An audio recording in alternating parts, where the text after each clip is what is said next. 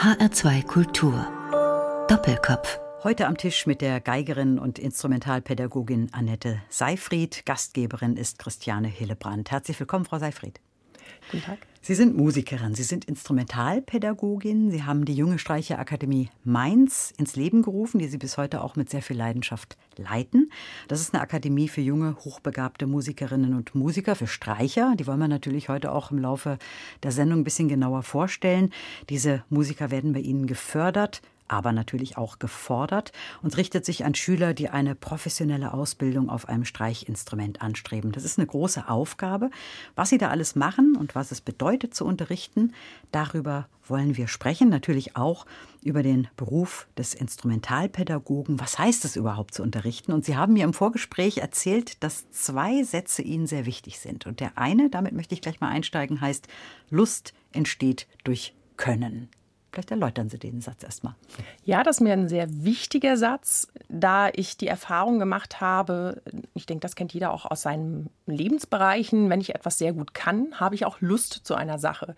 Wenn ich immer das Gefühl habe, naja, ich habe hier keine Begabung, keine Fähigkeit oder das kann ich nicht oder das kann ich nicht mehr, noch nicht, möchte ich das auch nicht so gerne betreiben. Und die Streicherakademie baut sich auf nach der Suzuki-Methode. Es ist von einem japanischen Pädagogen, der über viele, viele Jahre beobachtet hat, wie Kinder lernen und hat einen roten Faden durch zehn Bände von dem ersten Twinkelrhythmus, äh, Schokoladenpudding, das ist der erste Rhythmus, bis zum Mozart-Violinkonzert. Und es sind eigentlich diese vier Bausteine, die äh, sich eigentlich durch die ganze Barock und Klassik durchziehen. Das, zum Beispiel das, ähm, das Doppelkonzert von Bach fängt ja auch an. Ist schon dieser Rhythmus. Und so ist auch die Motivation für diese kleinen Kinder. Aha, ich kann schon diesen ersten Baustein auch für dieses Konzert. Also ich ähm, kommuniziere das sehr früh, wo es hingehen kann. Und das geht in kleinsten Schritten. Das heißt, lernen wie eine Muttersprache. Jedes Kind fängt erstmal an zu lallen. Die Eltern freuen sich, bestätigen das und es wird, dass es nochmal spricht. Und dadurch wird es vertieft. Durch diese Wiederholung entsteht nach und nach ein Gesamtwerk. Und ein zweiter Satz, der Ihnen sehr wichtig ist, stammt von Heraklit und heißt, Lehren heißt ein Feuer entfachen und nicht einen leeren Eimer füllen. Ja, genau. Über diesen Satz bin ich vor gar nicht langer Zeit auch gestolpert über Fehlerkultur.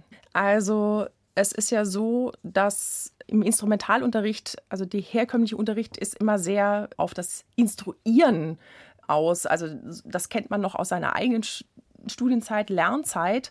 Und oft wird vergessen, dass eigentlich egal wie jung, wie klein so ein Kind ist, jeder bringt ja was mit. Und es geht darum, nicht meine eigene Idee überzustülpen, sondern das, was da ist, jeder hat eine eigene Persönlichkeit, das wirklich zu fördern und auch zu suchen. Was nicht heißt, dass man auch instruieren muss. Schließlich lernt man ja auch ein Handwerk und dazu braucht man auch eine Anleitung. Ich will ja keine Autodidakten da haben, sondern manches hilft einfach auch an dieser Stelle, ja. Also es ist schon eine Gratwanderung zwischen fordern, fördern, motivieren. Genau. Motivieren, dieses Wort ist auch sehr zentral in der Ausbildung, wobei man vielleicht umformulieren könnte, Motive finden, warum Kinder sowas machen möchten. Jedes Kind steht ja an einer anderen Stelle oder auch Jugendlicher oder auch die sehr ambitionierten Jugendlichen, die da vielleicht auch ein Hochschulstudium machen möchten. Jeder hat ja ein anderes Motiv, warum er das machen möchte. Und da ist die Aufgabe eines Pädagogen wirklich genau zu sehen, welches Motiv hat denn dieses Kind? Warum möchte ein Kind jetzt hier was lernen oder was möchte es lernen? Und nur da kann ich eigentlich so einen Jugendlichen auch packen und an seine Grenzen bringen. Frau Seifried, was macht Ihnen denn Spaß am Unterrichten? Das Arbeiten mit Menschen und Emotionen. Musik ist für mich Emotion und Kommunikation auch. Die Begeisterung zu wecken, sich ausdrücken zu können mit dem Instrument, die Liebe zum Detail wecken, auch wieder sehen, hm, wo steht der Schüler gerade, welche Emotionen kann ich hervorrufen, ob es jetzt wirklich jüngere oder ältere Schüler sind, die Begeisterung sehen, mit der sie dann die Sache machen und auch zu sehen, über so einen langen Zeitraum dass sich jemand entwickelt von seinem ersten Hänschen klein bis nachher auch zu einem Bruch-Violinkonzert. Also da bin ich dann schon selber auch angerührt, ja. Also Sie begleiten dann schon auch viele, viele Jahre, auch länger. Ja, also die längsten sind zehn, elf, zwölf Jahre auch da gewesen schon und gehen dann auch ein Musikstudium. Das ist schon wirklich beeindruckend. Also mein ganz besonderes Erlebnis war, ich fange mit den Kleinen immer auch mit sozusagen den Rhythmusbausteinen an, als dann die erste Schülerin auf dem Podium stand und Bruchviolinkonzert mit dem Mainzer Staatstheater gespielt hat.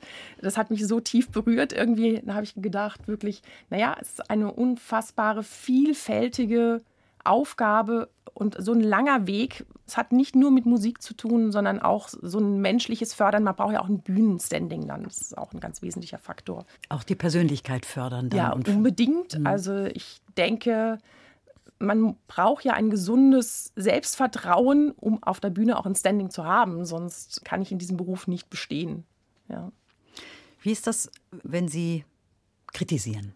Da braucht man auch ein glückliches Händchen. Jedes Kind, jeder Jugendliche ist da ganz anders. Manche lassen sich sofort demotivieren, wenn sie was falsch ja, machen. Ist, ja. Anderen ist das egal. Die hören sich das an und sagen, okay, dann mache ich es besser oder sehen das als Ansporn. Das heißt, sie sind auch Psychologin und müssen gucken, welches Kind wie gefördert werden sollte und müsste. Ja, das ist auf jeden Fall richtig. Man braucht ein sehr feines Gespür für Situationen und auch für den einzelnen Menschen. Man weiß ja über die Jahre hin auch so ein bisschen Background, wie ist diese Persönlichkeit, wie ist eine andere Persönlichkeit. Am Anfang ist man vielleicht eher vorsichtiger. Aber was ich vorhin schon kurz angesprochen habe, Fehlerkultur, es geht ja nicht darum, beim Musik machen, um Fehler zu vermeiden in erster Linie, sondern ich muss den Fehler kreativ nutzen. Das heißt, man hat eigentlich eine Ziellinie und dann liegt vielleicht der Schüler äh, wenn ich es jetzt mal in Zentimeter ausdrücke, 20 Zentimeter unter dieser Linie, mhm. dann versuche ich das Gegenteil. Dann liegt er vielleicht, wenn er in die nächste Stunde wiederkommt, 5 Zentimeter oben drüber und dann geht es nochmal unten drunter, bis man so ein Ziel erreicht. Und ich würde von dem Begriff richtig und falsch einfach abraten. Also es geht mehr darum, einen Weg zu finden, wie ich Dinge vielleicht noch spannender, besser oder auch gefühlt mit weniger Aufwand spielen kann, zum mhm. Beispiel wenn es um technische Elemente geht. Sie haben es gesagt, Ihr längster Schüler, Schülerin war etwa so zehn Jahre. Zehn, elf Ihnen. Jahre oder sogar zwölf, genau, ja. Manchmal ist ja so ein Zeitpunkt da, wo man spürt, jetzt wäre ein Lehrerwechsel angebracht. Manchmal ist das ja dann auch für den Schüler eine Möglichkeit, sich weiterzuentwickeln. Ich da ist das auch eine Verantwortung beim Lehrer, das zu erkennen? Das ist definitiv eine Verantwortung. Also man spürt schon, aha, hier kann ich noch viel bewirken. Oder man merkt, naja, es wäre vielleicht sinnvoll, würde jetzt mal eine andere äh, Meinung hören. Grundsätzlich glaube ich, ein stetiger, langer Aufbau ist schon sinnvoll, dass man nicht ständig einen Lehrer wechselt, gerade wenn man noch sehr jung ist Später, ich denke, im Teenageralter ist es wichtig, dass man auch einen Input von außen bekommt, aber das bekommt man auch nicht nur durch den Lehrer, sondern auch durch Orchestererfahrungen. Sie sind ja auch im Landesjugendorchester, im Bundesjugendorchester oder auch durch Kammermusikkurse. Es wird mittlerweile relativ viel angeboten, dass man auch externen Input bekommt. Ich denke, Unterricht heißt auch immer ein großes Vertrauensverhältnis aufbauen. Nur dann kann ich auch an den Grenzen arbeiten. Und das funktioniert eigentlich nur, wenn ich jemand sehr gut und auch vielleicht über einen längeren Zeitraum kenne. Wenn ich immer wechsle, dann arbeite ich immer nur auch an der Oberfläche. Und Sie lernen die Person ja auch dann immer besser kennen und was genau. wir vorhin sagten, die Persönlichkeit ja. fördern. Das ist bestimmt ein schönes Gefühl, wenn man dann sieht, wie sich so ein, ja, ein Kind entwickelt und dann, wie Sie auch gesagt haben, dann auf der Bühne steht und Bruch-Violinkonzert spielt. Ja. Wir sprechen gleich über die junge Streicherakademie Mainz ein bisschen ausführlicher. Jetzt wollen wir aber erstmal die erste Musik hören, die Sie uns mitgebracht haben. Führt vielleicht auch schon auf das Thema hin. Und zwar ist das Musik von Johann Sebastian Bach. Ja, ich habe da das dritte brandenburgische Konzert ausgewählt. Das hat eine besondere Besetzung. Das ist für drei Violinen, drei Violen und drei Celli, Bass, Cembalo. Ich habe dieses Stück mit verschiedenen Musikern selbst auch mehrfach aufgeführt und äh, mittlerweile ist es auch so ein Markenstück in der Streicherakademie. Es kommt immer wieder zur Aufführung von diesem Werk. Es ist ein sehr lebendiges Stück und man kann an diesem Stück auch ähm, sehr viel lernen. Es ist zum einen chorisch besetzt, also drei Violinen, drei Bratschen, drei Celli und zum anderen aber auch wieder solistisch. Und das sind beides Fähigkeiten, die ich als Streicher lernen muss. Einmal das solistische Spiel, einmal das Spiel in einem Tutti. Und mein Steckenpferd ist auch so ein bisschen epochenspezifische Stilistik zu unterrichten. Und meistens steige ich auch mit einem barocken Stück ein. Und das ist auch ein sehr gutes Werk dafür. Und in dieser Aufnahme spielt das Freiburger Barockorchester. Wir hören jetzt mal den Anfang des Brandenburgischen Konzertes Nummer 3.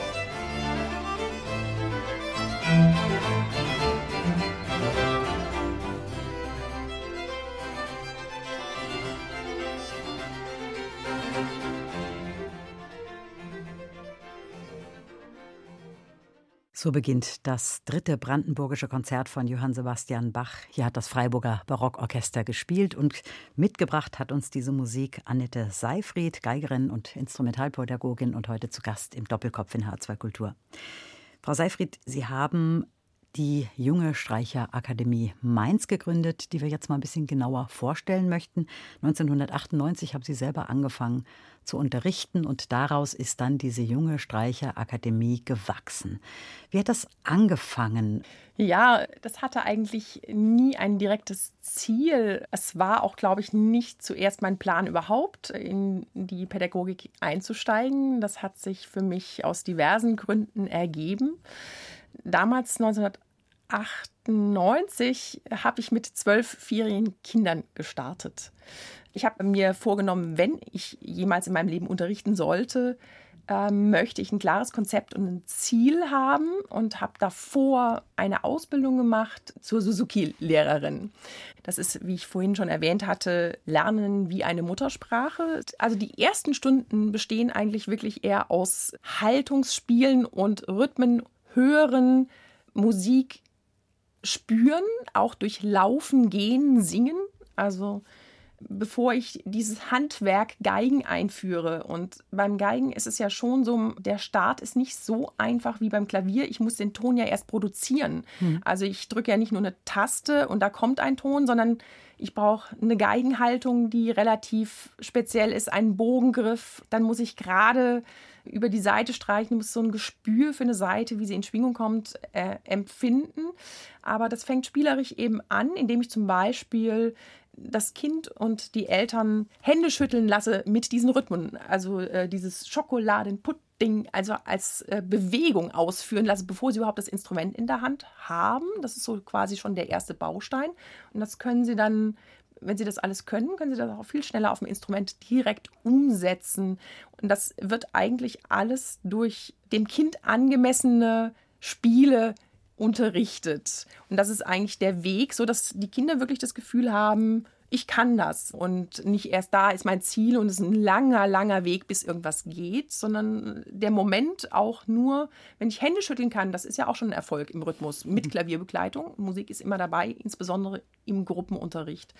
Ich habe von Anfang an beim Unterrichten darauf Wert gelegt, dass jedes Kind zweimal die Woche kommt, das heißt einmal zum Einzelunterricht und zum Gruppenunterricht und um wirklich die Vorteile aus beiden Modellen zusammenzuführen, so gibt es auch sehr schnell wirklich sehr gute Ergebnisse. Und dadurch ist diese Streicherakademie gewachsen. Also ich habe eigentlich nie Werbung machen müssen. Dann, ja. Also aus Ihrer Sicht und aus Ihrer Erfahrung her ist diese Suzuki-Methode also auch eine sehr erfolgreiche Methode, um auch schon jüngste zu fördern? Also ich denke, es ist auf jeden Fall eine sehr, sehr erfolgreiche Methode, weil sie einen roten Faden hat, auf Erfahrung basiert. Und äh, diese Idee der Muttersprachenmethode finde ich wirklich für die sehr Kleinen hm. hervorragend. Aber ich muss, möchte dazu sagen, jede Methode hat auch ihre Grenzen. Und jede Methode ist auch nur so gut, wie sie unterrichtet wird. Also kann ich sagen, ich habe die Methode und dann gelingt mir das Unterrichten. Ich, da möchte ich eine ganz kurze Story auch erzählen. Ich habe gedacht, naja, ich, äh, wenn ich was anfange, mache ich das alles richtig. Als gerade am Ende meines Studiums habe ich gedacht, mh, ich mache diese Ausbildung, dann weiß ich alles. Und die Erfahrung lehrt einen, das ist was anderes, äh, wenn man dann erstmal wirklich da steht, mit den Kindern agieren muss hat das nachher nicht so viel mit der Methode zu tun, sondern die Methode ist nur auch mein Rüstzeug, um eine Basis zu haben, kreativ auf jeden Moment eingehen zu können. Aber dieses Rüstzeug brauche ich, wenn ich nichts weiß, habe ich auch keine Kapazität, auch noch auf so ein Kind einzugehen, sagen wir mal so. Jetzt haben Sie gesagt, mit zwölf äh, Vierjährigen haben Sie angefangen, war die Zeit, genau. die Zahl. Ich weiß nicht, ob Sie es verfolgt haben. Das war ja 1989. Wie viele ja. dieser zwölf spielen heute noch Geige? Also genau kann ich nicht sagen, aber ich würde behaupten, das ist mehr als die Hälfte. Drei davon haben auch Musik studiert oder sind sogar noch dabei jetzt. Genau. Die eine hat eine Stelle hier im Hess Hessischen Rundfunkorchester mittlerweile. Das ist die, die auch dieses Bruchkonzert gespielt hat. Also, und ähm, ich weiß auch von einigen, die es nicht zum Beruf gemacht haben. Doch, wir haben einen Imageflyer gemacht, einen neuen, und dann haben wir auf Basis von Stimmen von ehemaligen und aktuellen Schülern haben wir so verschiedene Fragen gestellt, was sie da begeistert hat oder warum sie Musik machen wollten oder was das Besondere für sie an der Streicherakademie war. Das hat mich eigentlich sehr, sehr berührt, was da zurückkam. Also es ist nicht nur das Ziel, dass jemand Musik studiert, sondern es gibt auch sehr viele, die auf einem hohen Niveau spielen können, die dann einen anderen Beruf wählen. Aber Kultur lebt ja auch durch die vielen Musikliebhaber und auch Laienmusiker, die das auf hohem Niveau machen. Und ich mhm. glaube, wenn ich ein gutes Niveau habe, und auch tiefer einsteigen kann, habe ich auch, komme ich wieder zu dem Kernsatz, habe ich auch mehr Lust an dieser Sache. Also es ist auch mhm. eine größere Befriedigung, ja. Aber diese zwölf sind sozusagen mitgewachsen, mit groß geworden, andere sind nachgekommen und so ist diese junge Streicherakademie Mainz auch immer mehr gewachsen. Wie ja. muss ich mir das heute vorstellen?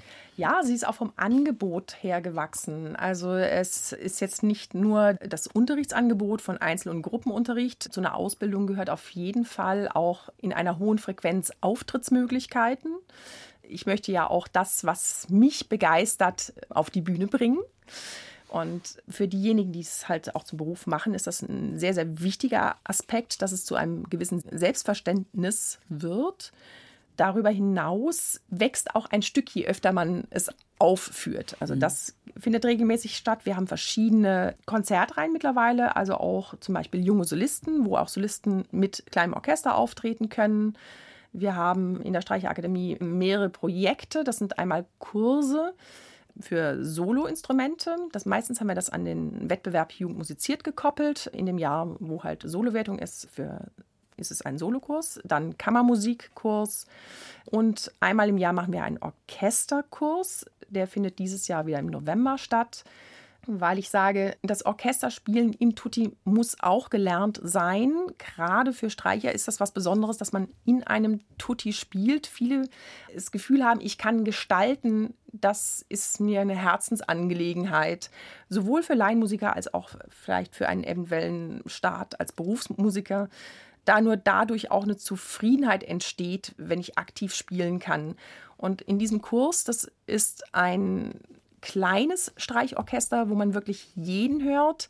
Quasi äh, möchte ich so die Kinder und Jugendlichen dazu erziehen, aktiv zuzuhören, direkt zu reagieren, gemeinsam zu artikulieren, zu sprechen, dass es einfach auch in einem Orchester, in einem Tutti eine Kommunikation ist die andere Fähigkeit, die sie natürlich lernen müssen, auch nach Dirigent spielen.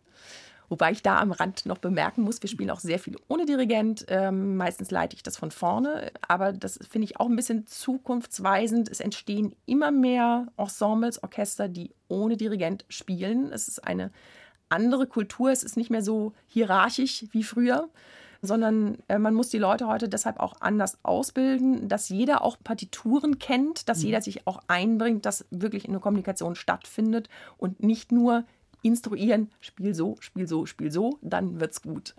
Frau Seifried, Sie haben zurzeit rund 40 Schülerinnen und Schüler an der Akademie. Genau. Natürlich nicht nur Geiger, ne? das heißt ja junge Streicherakademie, auch viel mehr Lehrer. Sie machen das ja nicht ganz alleine ja. mittlerweile.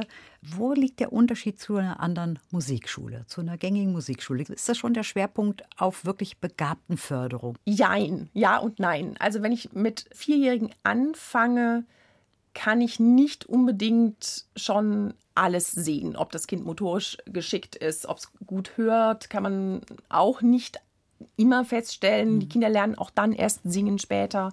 Aber der Fokus ist natürlich schon auch, dass so angelegt ist, dass die Möglichkeit besteht, dass man das später ähm, studieren kann. Das heißt, ich unterrichte auch so, wenn ich ein vierjähriges Kind sehe, dass ich das so anlege, dass ich eine Vision für so ein Kind habe, dass es vielleicht später auch ein großes Violinkonzert spielen könnte.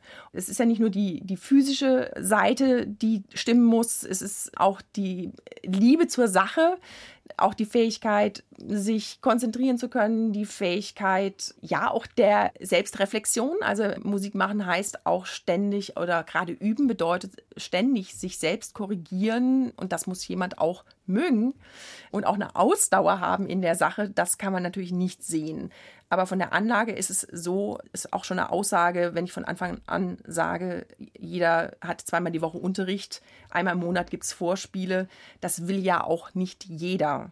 Ja, das ist schon ein großer Unterschied. Es ist, ist nicht großer Unterschied. Musikschule so. Ja. Und die Eltern sind bei Ihnen auch ganz stark eingebunden.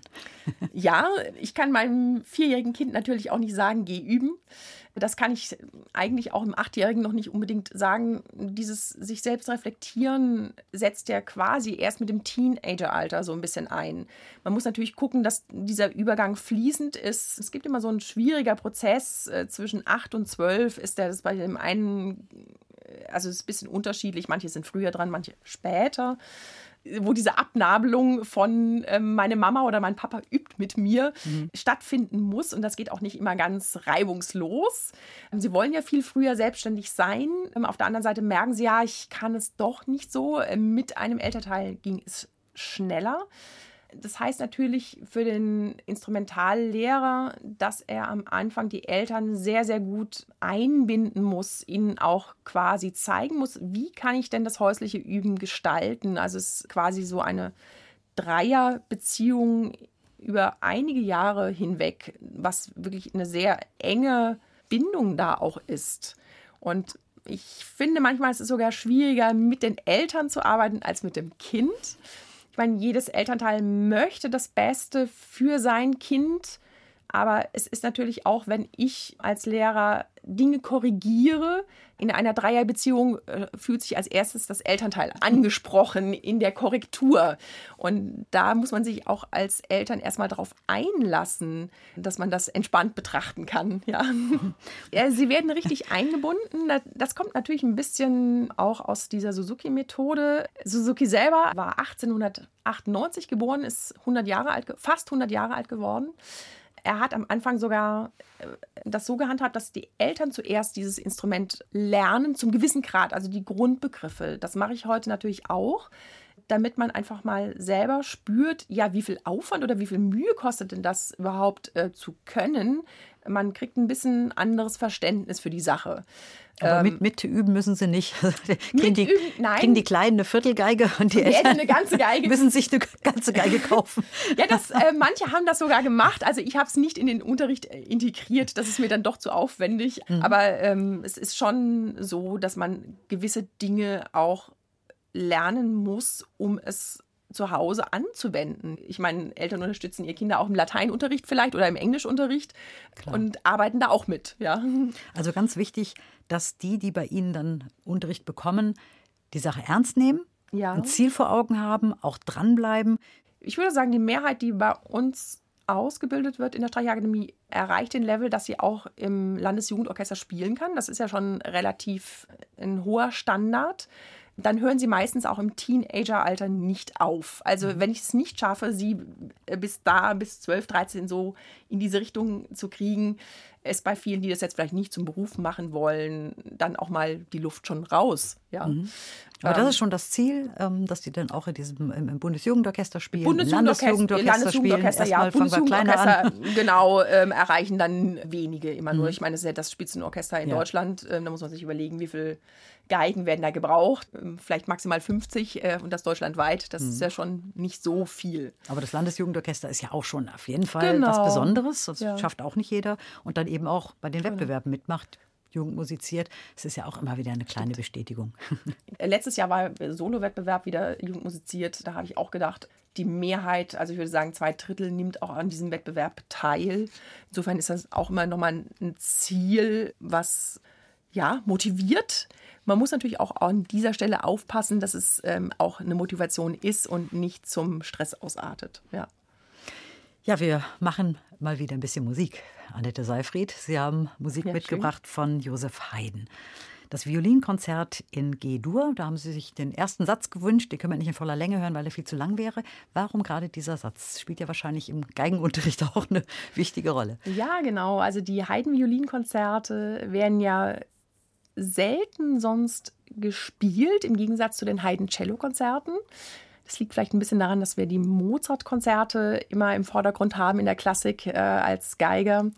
Ja, dieses Stück habe ich ausgewählt, weil das mithin eins der ersten Stücke aus der Klassik in der Unterrichtsliteratur ist. Es wird häufig etwas lieblos auf der Geige geschabt, so dass ich gedacht habe, ich versuche die Schüler auch an dieser Stelle wirklich schon sehr für die Stilistik zu begeistern, für das Phrasieren, für das Singen auf der Geige. Und jetzt deshalb wollte ich unbedingt dieses Gedo-Konzert, was manchmal schon als Schülerkonzert gilt, mal mit einer wirklich herausragenden Geigerin hier Isabel äh, Faust. Lassen. Genau, Isabel Faust. Und sie spielt zusammen mit dem Münchner Kammerorchester unter der Leitung von Christoph Poppen.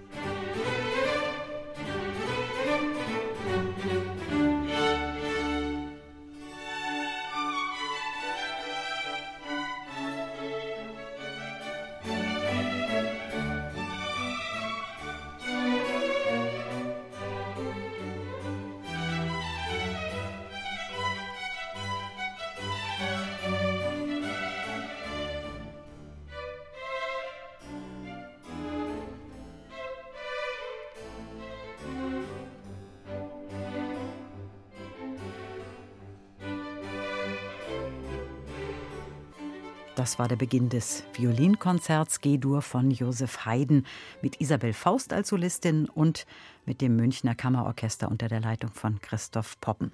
Sie hören H2 Kultur, den Doppelkopf. Zu Gast ist heute Annette Seifried die sich diese Musik auch gewünscht hat, weil sie natürlich auch für die Geige eine ganz besondere Rolle spielt. Sie selber haben Geige studiert, Frau Seifried, sind heute eher als Instrumentalpädagogin unterwegs. Aber wie sind Sie selber zur Musik gekommen? Wie kam es, dass Sie die Geige als Instrument gewählt haben und sich dann dazu entschlossen haben, das beruflich zu machen? Ja, das ist eigentlich ganz interessant. Ich komme aus der Stadt Worms. Zu der damaligen Zeit gab es keine Jugendmusikschule in diesem Sinne. Man konnte in dieser Stadt nur drei Instrumente lernen. Das war entweder Blockflöte, Geige oder Klavier. Voraussetzung für Geige war immer, dass man erst zwei Jahre Früherziehung absolviert hat, was meine Mutter damals dort eingeführt hatte.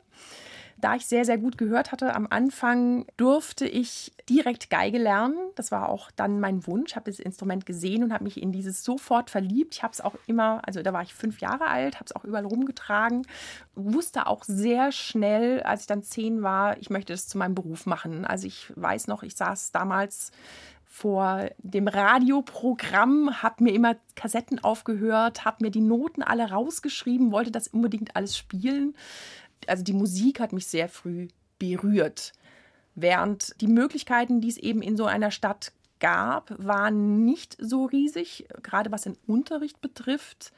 Es wurden dann ein paar Jahre später wurde eine Jugendmusikschule gegründet, aber auch da waren halt Pädagogen beschäftigt, Instrumentalpädagogen oder auch Orchestermusiker, die sich wenig mit der Materie auseinandergesetzt haben Insofern habe ich mich eigentlich eher durchgesetzt durch einen inneren Antrieb und nicht so sehr, dass es da ein klares Konzept gab. Ich denke, dass es mir auch deshalb ein großer Wunsch heute ist, den Jugendlichen und den Musikbegeisterten einen anderen Weg zu ebnen. Ich bin dann später von Worms aus nach Saarbrücken an die Musikhochschule gefahren und habe dort mhm. Unterricht genommen mit 16, 17. Das war ein Riesenaufwand. Äh, vier Stunden mit dem Zug hin, vier Stunden mit dem Zug zurück. Ich würde ganz gerne dieses verbessern. In Rheinland-Pfalz gibt es eigentlich in der Hinsicht kein Pre-College und das ist mir ja wirklich eine Herzensangelegenheit, das zu initiieren. Das haben Sie ja dann auch gemacht, ne? Genau, das, habe, das ist mir gelungen vor anderthalb Jahren, da Fördergelder zu finden. Aber es ist nach wie vor sehr, sehr schwierig, das aufrecht zu erhalten. Also man braucht ja kontinuierlich ein Budget. Und das ganz auf Privatbasis zu stellen, das ist eine große Herausforderung ich versuche halt auch immer in der Politik dafür Verständnis zu finden und sehr viele Gespräche haben mittlerweile stattgefunden und äh, dass das ein wichtiger Baustein in einer Ausbildung vor der Hochschule ist, ist eigentlich allen klar und trotzdem ist es sehr, sehr schwierig, das wirklich zu unterstützen, auch von anscheinend von äh, Land, Stadt. Mhm. Ja. Also diese Pre-Class soll sozusagen diejenigen vorbereiten auf ein Hochschulstudium, die besonders talentiert sind, die sagen, ich möchte gerne auf eine Hochschule, brauche vielleicht noch den letzten Schliff, muss mich auf die Aufnahmeprüfung vorbereiten. Wie gehe ich da vor? Was muss ich mitbringen?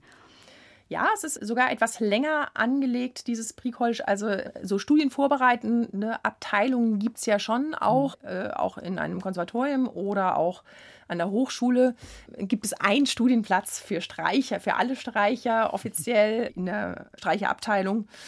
Da kann man ja nicht von wirklich Ausbildung in der Hinsicht sprechen, weil, wie ich ja vorhin schon gesagt habe, viele Faktoren eine Rolle spielen. Das, es spielt das Umfeld eine Rolle. Ich brauche auch Gleichgesinnte. Ich möchte Kammermusik mit den anderen machen man strebt gemeinsam irgendwo hin. Das ist sehr, sehr wichtig. Man muss auch getragen sein.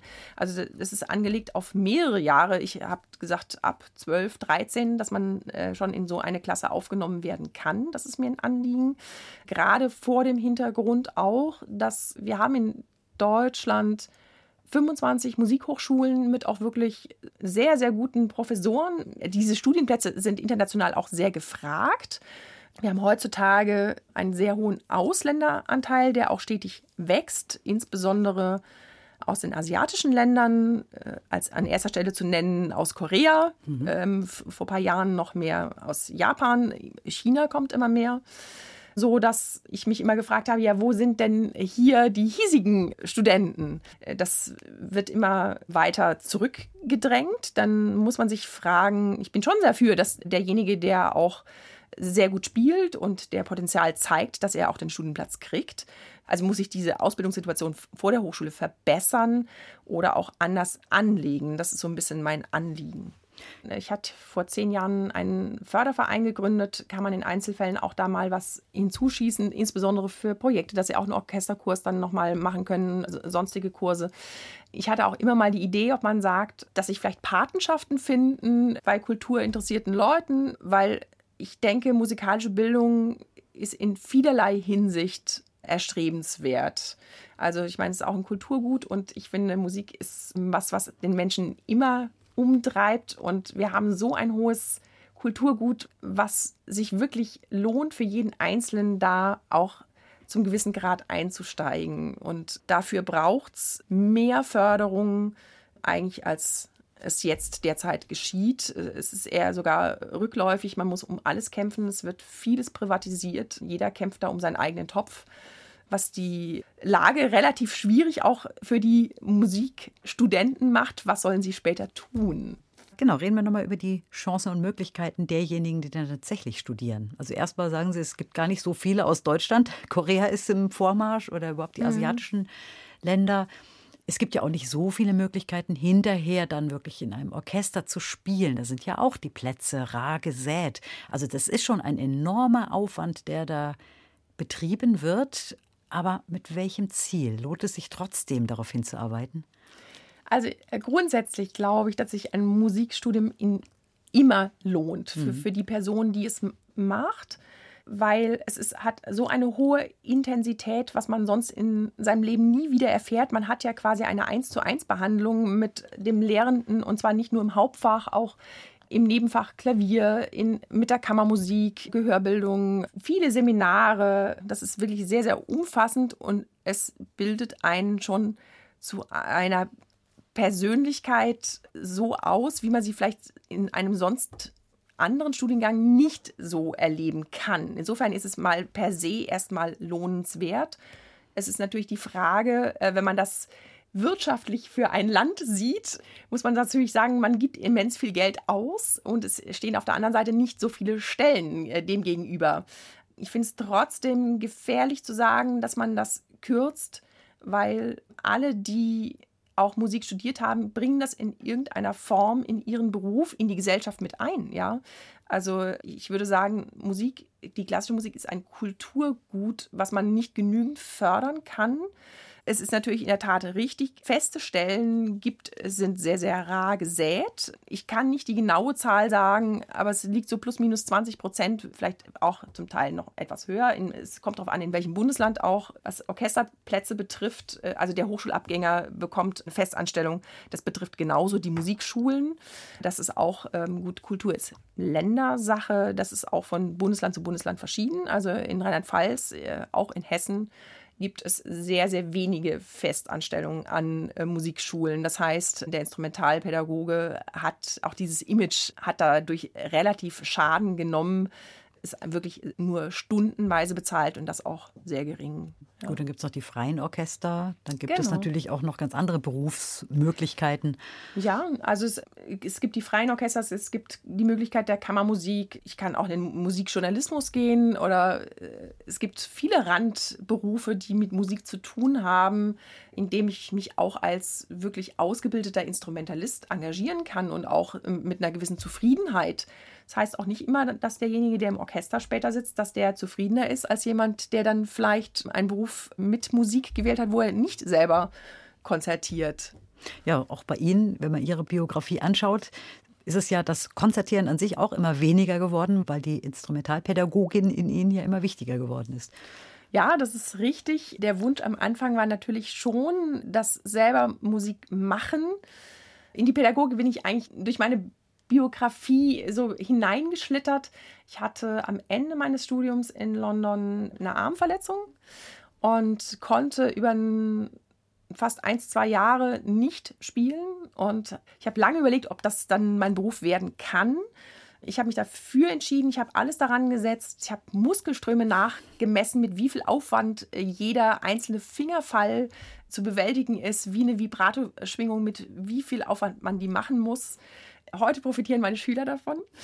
ja, das ist nämlich auch noch so ein, so ein Punkt, den Sie ansprechen. Ne? Also wenn der Körper nicht mitspielt, wenn irgendwelche Verletzungen genau. dazukommen und man kann nicht mehr. Hm. Genau, das ist ein großes Thema. Ist auch bei, äh, es ist Gott sei Dank auch ein wichtigeres Thema geworden. Früher hat man es auch ungern zugegeben, muss man echt sagen.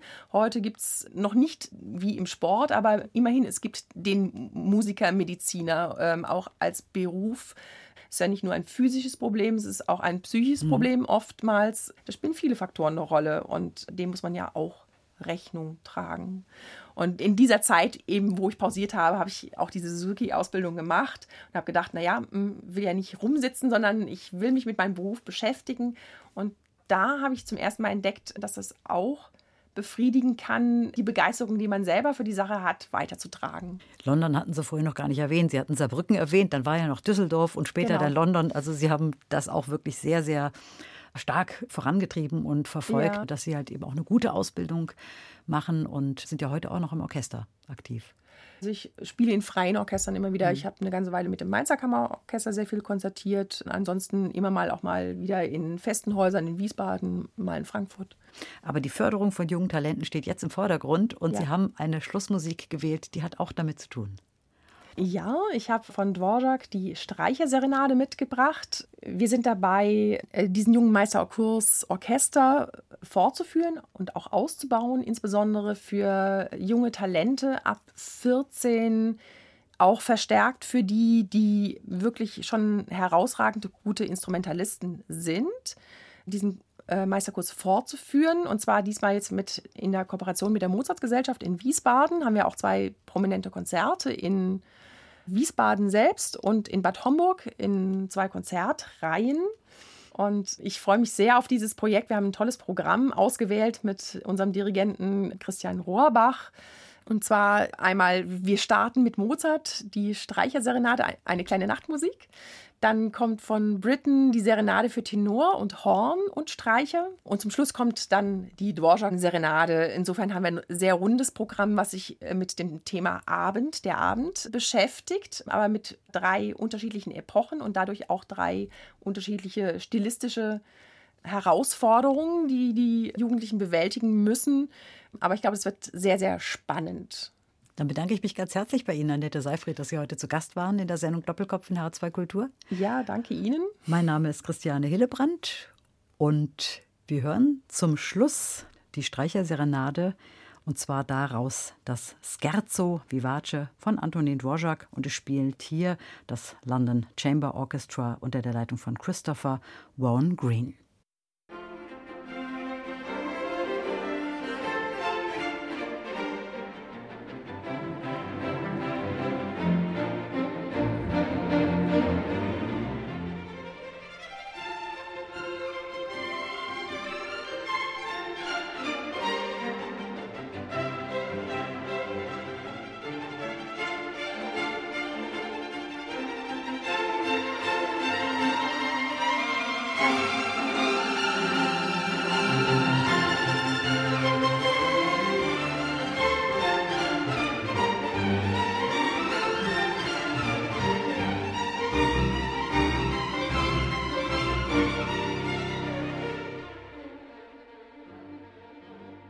Das war HR2 Kultur Doppelkopf. Aus urheberrechtlichen Gründen müssen wir Musiktitel in unserem Podcast-Angebot ausblenden. Weitere Sendungen, die Sie jederzeit hören können, finden Sie auf hr2.de.